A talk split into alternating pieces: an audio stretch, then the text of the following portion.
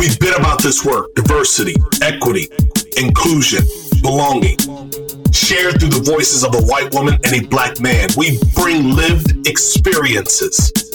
We have pursued D&I progress for most of our professional lives. We use Crazy and the King to cover news, tips from colleagues, and host incredible guests. Listeners, count on Julie and I to transparently drive the conversation. We thank you for rocking with us. Check it. Check it. Julie, kick off the show. Welcome to Crazy and the King. Hey, my friend. Tell you something, end of the year, you know I'm already feeling really good. Holiday season is among us. But we got some things that we need to talk about. And one of the things that we had to do is we had to get some incredible voices on to end the year. So even though Julie and I are not here live, we still giving you some of that heat. Some stuff happened in 2020. What's this, 2021? Yeah. Still, some stuff yes. happened. I mean, it, well, you said still. Look at you. I know that was that was a little soft shade right there. You threw a little soft shade. I got it. I caught that though. So I know i- i- if we were to think about this year, what's probably one thing work related that just it sits with you and maybe even it just uh, annoys you. What's the one thing from 2021? I I would say that we are still holding steady, right? Holding steady is not good enough anymore. I, I thought 2020 and 2021 was going to change us, and uh, if anything, it's not annoyed me. It has refocused me into what has to happen into 2022 and beyond because it's it's really time to move beyond sort of the uh the performative bullshit and we should know that by now. But but let me make sure I understand. When you say we're holding steady, I I, I think what you're suggesting, Jay, is that we haven't made enough movement in areas that matter. Areas like compensation, areas like inclusion, areas like recognizing people with disabilities, areas around being more civil, more empathetic. Is that what we're saying? Focusing Yeah. more on shareholders and not stakeholders. We're just kind of going through the routine. Is that what you're saying? Yeah, I feel like we are still focused too much on access and not enough on equity. And until we start transforming that conversation into equity, we're just going to hold where we are. I'm, I'm glad we're not taking some steps back like I felt like we were, but steady's not where I want to be either. Yeah, I, I think back to uh, a conversation that I had in October. Well, it wasn't a conversation I had, but it was a conversation that I was privy to listen to. Jason um, and uh, Jess Von Bank on their Now of Work crowdcast. Mhm. And one of the things that they focused on, they focused on um, acronyms and they focused on why HR is not performing at a high high level. And one of the comments that kept showing up in the thread was that people relying on technology, thinking that Oh. technology could change the outcome in ways that we as people couldn't change the outcome, which is why I'm so glad that we have John Graham on today so that we can kind of talk about the people in the solution. And hopefully, this will be one of those conversations that allows us to move forward at more of an accelerated rate. Make sense? Absolutely. And I can tell you that we've both been waiting and excited to have John on the show. I'm a big fan and uh, have devoured his book called Plantation Theory. So I'm say we just get right to it and hop to Yeah. our break and uh, welcome our guest. Yeah, I'm jealous because uh, I don't even have the book yet. And Ooh, that's Not going to tell you I have a signed copy, but I do. That's- that's a problem. but that's how it is. I, I don't have a copy. I'm gonna make sure we get a copy. Let's listen to this uh, ad break and then let's get into our conversation with John. Do you love news about LinkedIn, Indeed, Google, and just about every other recruitment tech company out there? Hell yeah. I'm Chad. I'm Cheese. We're the Chad and Cheese Podcast, All the latest recruiting news and insights are on our show. dripping in snark and attitude. Subscribe today wherever you listen to your podcasts. We out. All right. So, welcome to Crazy and the King, Mr. John Graham. How are you today? Hey, Julie, I'm great. How are you? Wait a minute. Wait a minute. Wait a minute. We're gonna start all of that over. We gonna like we gonna get that. We we gotta have that holiday festive, you know, because again, folks been tired of listening to podcasts. Folks been watching Zoom meetings and video, and yeah. we gotta bring them into our environment. Let's give them some more of that energy. So Jay, hit them again with that joint. No, no, no. I I defer to you, my friend. Oh, Bring okay, it. cool, cool, cool. All right, so look, so we've been waiting for this conversation. Joe, Jay told you before the break that she's already began to devour the book Plantation Therapy. Uh, is it Plantation Theory, right? Theory, theory, not therapy. It probably should be therapy. And actually, that, you know what? That's a great way for us to go into it. Fuck up the name of his book, and then allow him to come in and fix it. So, welcome Yeah. to Crazy and the King, Mr. John Graham. Hey, hey. Thank you That's so what much I'm for talking having me. about. Thank you so There much for having go. me. I'm just There as you go. excited to be here. Uh, Yeah. you, you, you, you got to forgive me. I'm three eggnogs deep, so you know this Okay. is this is chill vibe. You know. Uh, I love Um, that. I love that. yes, yes, yes, yes. Plantation Theory: The Black Professional Struggle Between Freedom and Security. Uh, available everywhere books are out. But yes, it's uh, it's certainly a uh, 150 page easy read. That is not an easy read uh, for anybody who has read it uh, thus far. Knows that it, it it certainly pushes people to ask better questions. Yeah, Uh, I'm gonna make nothing. sure. I'm gonna make sure I not not just one or two copies. I'm actually gonna make sure I cop five copies, and I'm gonna see if we can put them in the hands of some inc- incredible kings and queens uh, in the month of December.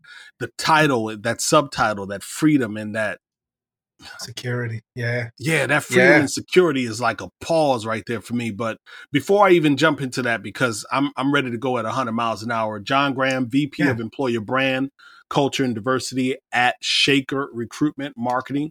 He again right. is the author of Plantation Theory. He identifies um, as he, him, black man, husband, father, spiritualist, creative, fraternal brother. Love the dimensions. That that uh that spiritualist piece, Jay, it, it might prevent him from using any uh inflammatory language, but but we'll Hmm. see what happens. All right. No, no, no. I'm, I'm one with the universal language, universal language of all. Indeed, yes. Excellent. Well, then there we go. across There we the go. board. Yes. then Yes, there we go. There we go. Jay, take it away. What we got? Yeah. So I, I think I, I first want to know why plantation theory. Introduce us to to the book and the the motivation behind your your writing. Absolutely. So I'm I'm a historian by background. Uh, I was an African studies major, which means I was steeped in all things African culture pre-transatlantic slave trade, all the way up to uh, let's say 1964 Civil Rights Act. That being the case, coming out of uh, you know undergrad, going into corporate, um, I had a very deep sense of who I was and who you know and where I was entering uh, from a corporate perspective. That being the case, trying to weave in culture into everything that I did, uh, whether it was early days in customer service all the way up to you know leading global employer brand uh, recruitment marketing functions for major Fortune 50 pharma and biotech companies.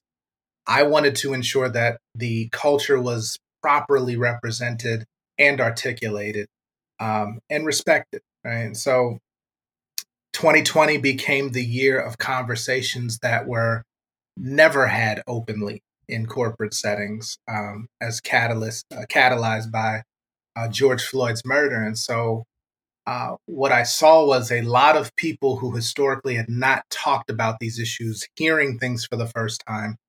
Uh, a lot of people who had not been able to express the realities of their lived experience being openly called to do so on broad stages. Um, and there was still a disconnect because people were looking at the what and wanting to jump into the how, but nobody was talking about the why. And so I felt that was the opportunity to to, to put a complete thought together in plantation theory. So Yeah, you talk about, you know, 2020 being the year of conversation, and you mentioned a moment ago, you knew who you were. It reminds me, John, of a a an opening that I gave to a presentation back in 2014. It's Mhm. powerful for us to know who we are. What does that That's really right. mean to you, and why is that important? And I want to be very, very specific. Why is Mhm. that important to you as a black man to Oh. know who you are? Well, I think identity helps uh, helps you not only present yourself to the world, but it helps you ground yourself when you're presented with things that aren't in alignment.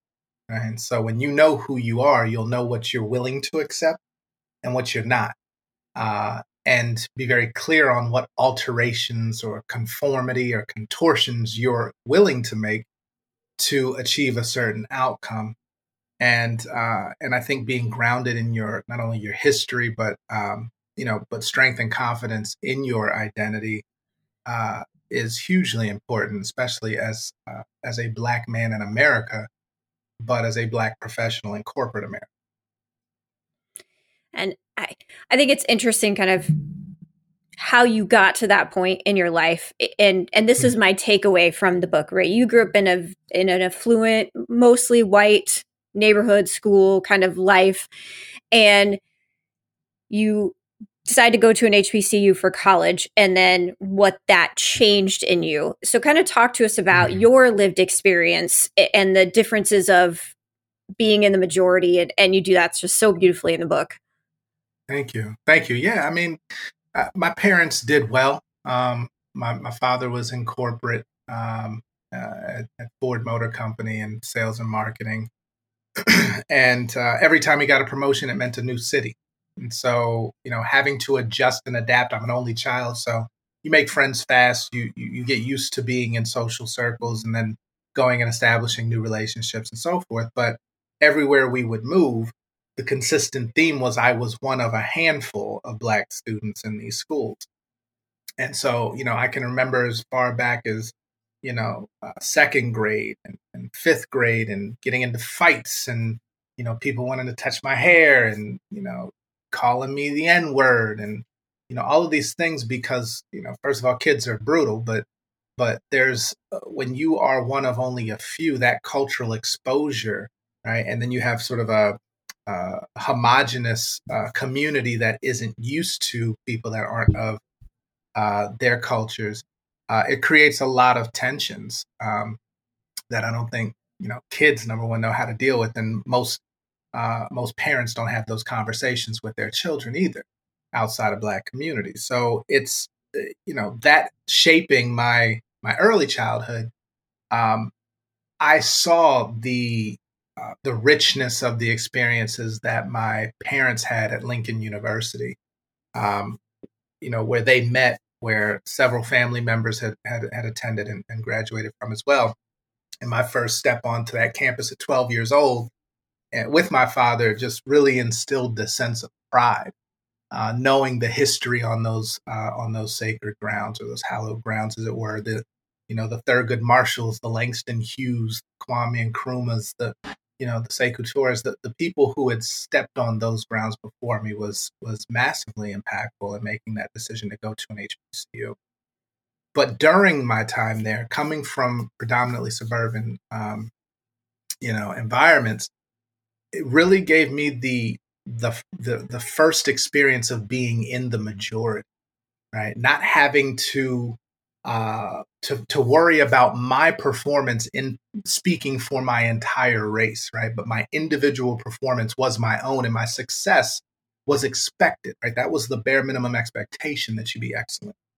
Um, and so that is an experience that gives you a very different sense of who you are in context to America if you've never lived it.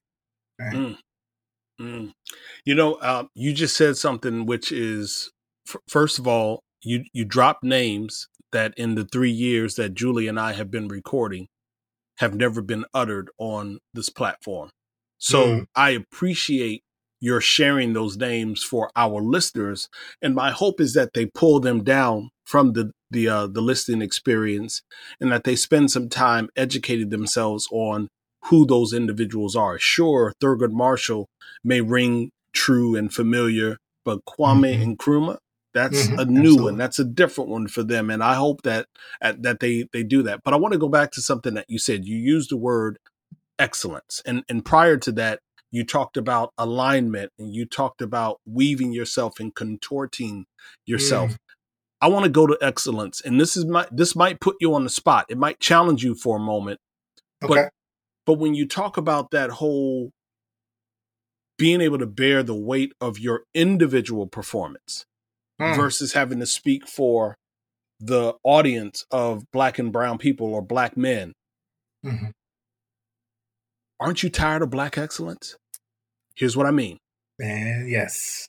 Yeah. That that phrase, Julian, this is something that I've never said on the show before, but I had to pause because there was a period where I would put a post up on social media and I'd put hashtag black excellence.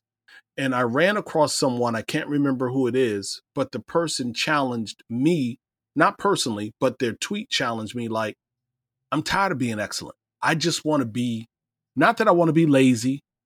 I just don't want to have to be excellent. What do you say to that?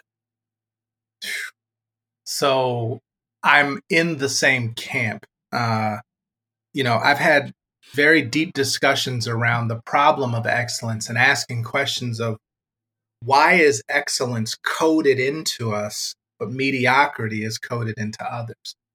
And so when you start to look at, you know, who benefits, and this brings it back full circle to plantation theory, excellence was a requirement because you had no choice right? You had to perform at high outputs of productivity uh, against your own um, uh, health issues, challenges, uh, um, uh, you know, uh, circumstances. Didn't matter.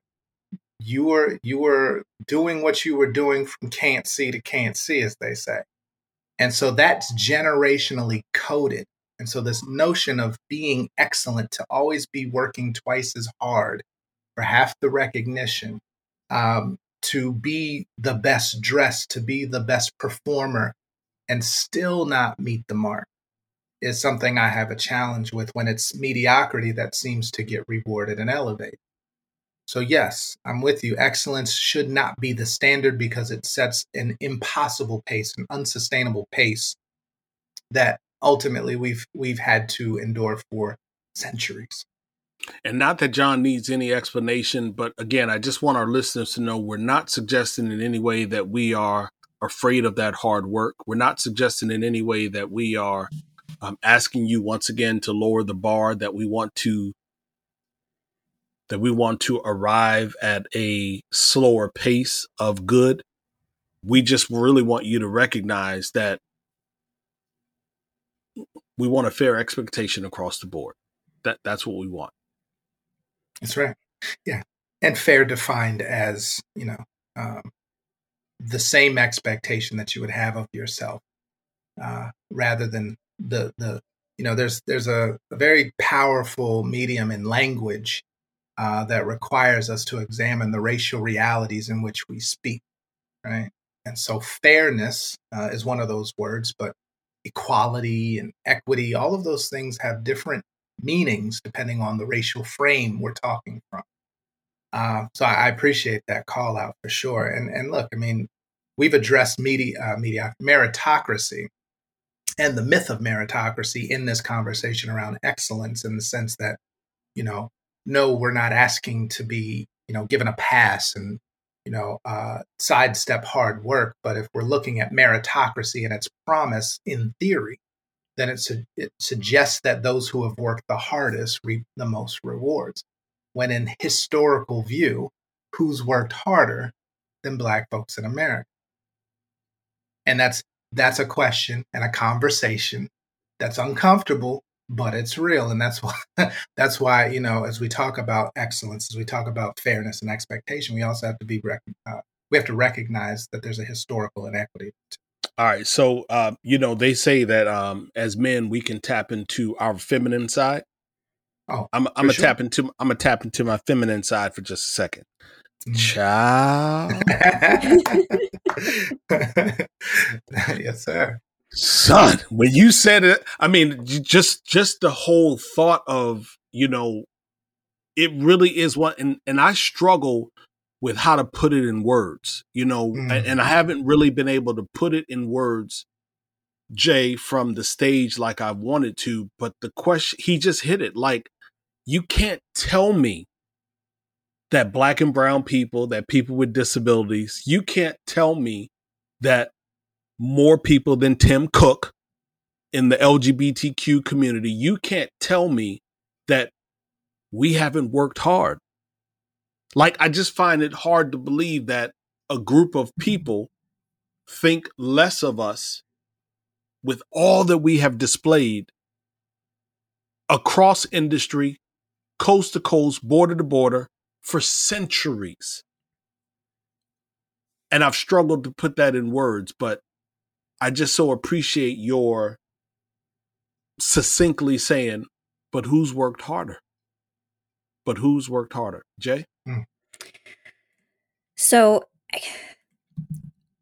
the plantation theory I understand because I've read the book. And I, I, think the subtitle tells us a lot. And we've had, I think, very important foundational conversation right now. Tell mm-hmm. me how plantation theory manifests itself.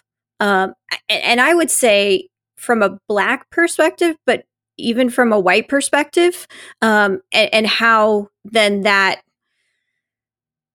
creates this friction, for lack of a better word, right? It, how does it yeah. keep us from getting to that next place? Now that's a, a phenomenal question. Uh, I will do my best to answer it um, with the following: um, If you if you look at the model of work in this country historically, we largely haven't changed much. Right? And what I what I mean by that is the con the concept of of business is still low cost labor, high productivity, and profitability. If we just keep that as the premise.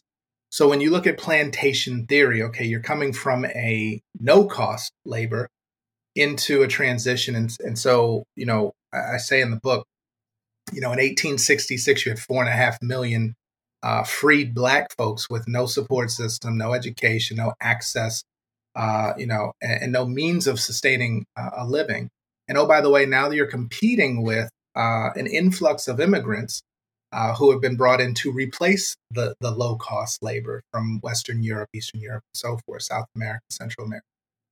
And so now you have a million plus uh, of these freed Black folks die within the first year of being, uh, you know, released from bondage because, you know, illness, uh, disease, uh, famine, neglect, right? The remainder. And I want to stop you right there for just a second. That stat I underlined, I circled, I did not know. And I think that's yeah. important. It, a million freed black slaves died after they were sent off with nothing out to make their own way. I'm sorry, please that's go right. ahead.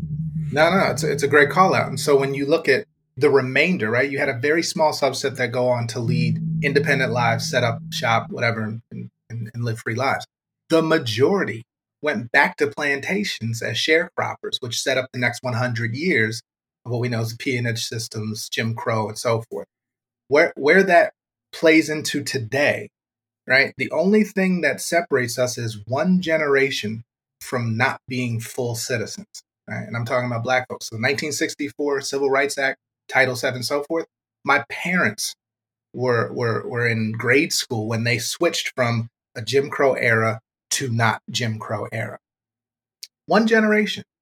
So we still work with people who were of age in a time where we weren't seen as full human beings. Now you think about how that plays out. So how does that play out in performance reviews? Ah, uh, you know what? You, you, you did you did excellent this year, but let's wait till next year. See how it goes, right? Promotion promotion's always out of reach, no matter the credential or the uh, the output. Mm-hmm. Uh, when you look at the uh, re- recruitment piece, uh, you know what? Uh, we decided not to move forward with you, even though your your resume looks excellent and all of these credentials, but you don't know why. Um, there's there's a whole host of things that the, the microaggressiveness, the assumption of dominant culture assimilation, right? You're coming into a culture, but bring your whole self to work, but not really your whole self to work. These are the underlying things that you know, we don't address because we assume since six, 1964, now there's this expectation of fairness. Fairness. Well, that expectation doesn't necessarily play out in reality. And who's defining fair? So if we look at the executive levels of most companies, you would see that that expectation doesn't play out. When you look at the uh, promotion rates of black talent or marginalized talent, that expectation doesn't play out. And when you look at attrition rates, right, of of marginalized talent, these expectations don't play out. So this is how these are how plantation theories, right? The the expectation of give us your all, and we might.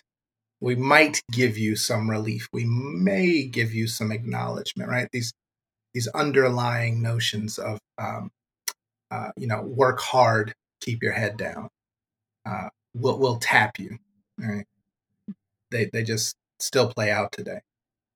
Yeah, you know what? You just dropped uh, that historical reference, and for a lot of individuals, connecting it back to 1866 is something that is a concept beyond them. Like they've never even mm-hmm. given that consideration. And you yeah. did it in a way where people can easily make reference to it. Julie, she circled it, she highlighted it, she underlined it. I often talk about the book, The Color of Law, and in reading such, it will change a person's relationship with that familiar phrase of pull yourself up from your bootstraps. That's I want right. to put a pin in the conversation. Uh, let's yeah. let's have a part two. Uh, so so yeah. sit there real quick. We're gonna button up this episode and and then we'll come back and we'll we'll continue to record because I don't want to rush where you are right now. Uh, you, you've dropped some points and I want us to be able to pick up on them. So real quick, let's make sure that we uh, focus on this. So, so stick with us, John.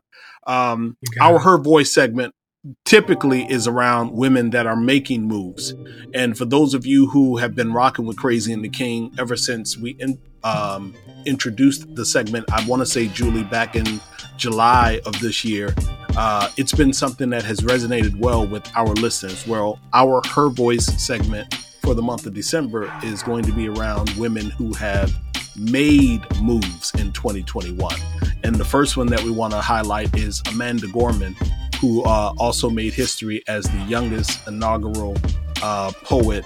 So she was phenomenal. And I know you remember that, right, Jay? Oh, yes. Loved it. Listened to it many times. Also, Sarah McBride, who was sworn in as the first openly transgender state senator. Yeah, and Chloe Zhao became the first Asian woman to win a Golden Globe for the Best Director. So we appreciate the the work that women have done, and and I thought it was extremely important. Julie thinks it's extreme it's, it's extremely important that we continue to highlight the work of women. They have had a tough year, to say the least, and it's our small way of saying we want to make sure we keep the focus on how do we undergird, support, encourage, inspire, and just reward women in the way that they should be rewarded. Quick mentions, Julie. Uh, yep. So John's book, uh, plantationtheory.com. Pick up a copy and uh, devour it like I have. Or several copies. Pick up yes. several copies. Yeah. And another book alert uh, dropping in the fall of 2023. I know it's more than 18 months from now, but you have to find this young lady on Twitter, follow her, and put a note on your calendar to grab her book. Uh, her name is Aida uh, Mariam Davis. You can find her on Twitter at Aida, A I D A M A R I A M, Aida Mariam. Um, she is the founder and CEO of Decolonized Design. So fitting and so complementary to the conversation that we are having today. Uh, but her book, Decolonizing Design Reclaiming Our Sacred Personhood and Creating New Worlds, is coming out in the fall of 2023. And this is probably a good time for us to say, stick with us do your best to create workplaces that matter, be a better human. Um, share the pod with your digital, your social tribes. Julie and I want to grow in 2022. So we're going to keep giving you all that we have. But for now, Jay and I are ghosts.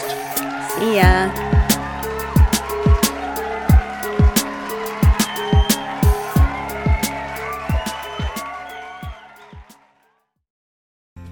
Got questions, we've got answers. Business leadership, ownership, and sales can be challenging. Tune into the Accelerate Your Business Growth podcast to learn from the world's experts. Join me, your host, Diane Helbig, as I chat with people who have expertise in various areas of business. You'll enjoy the lively conversations that are focused on providing you with the ideas, tips, and suggestions you need to realize greater success. Get what you need for your business when you need it from the people who have the answers. Accelerate Your Business Growth is part of the Evergreen Podcast Network and is available on Apple, Spotify, or wherever you listen to your favorite podcast.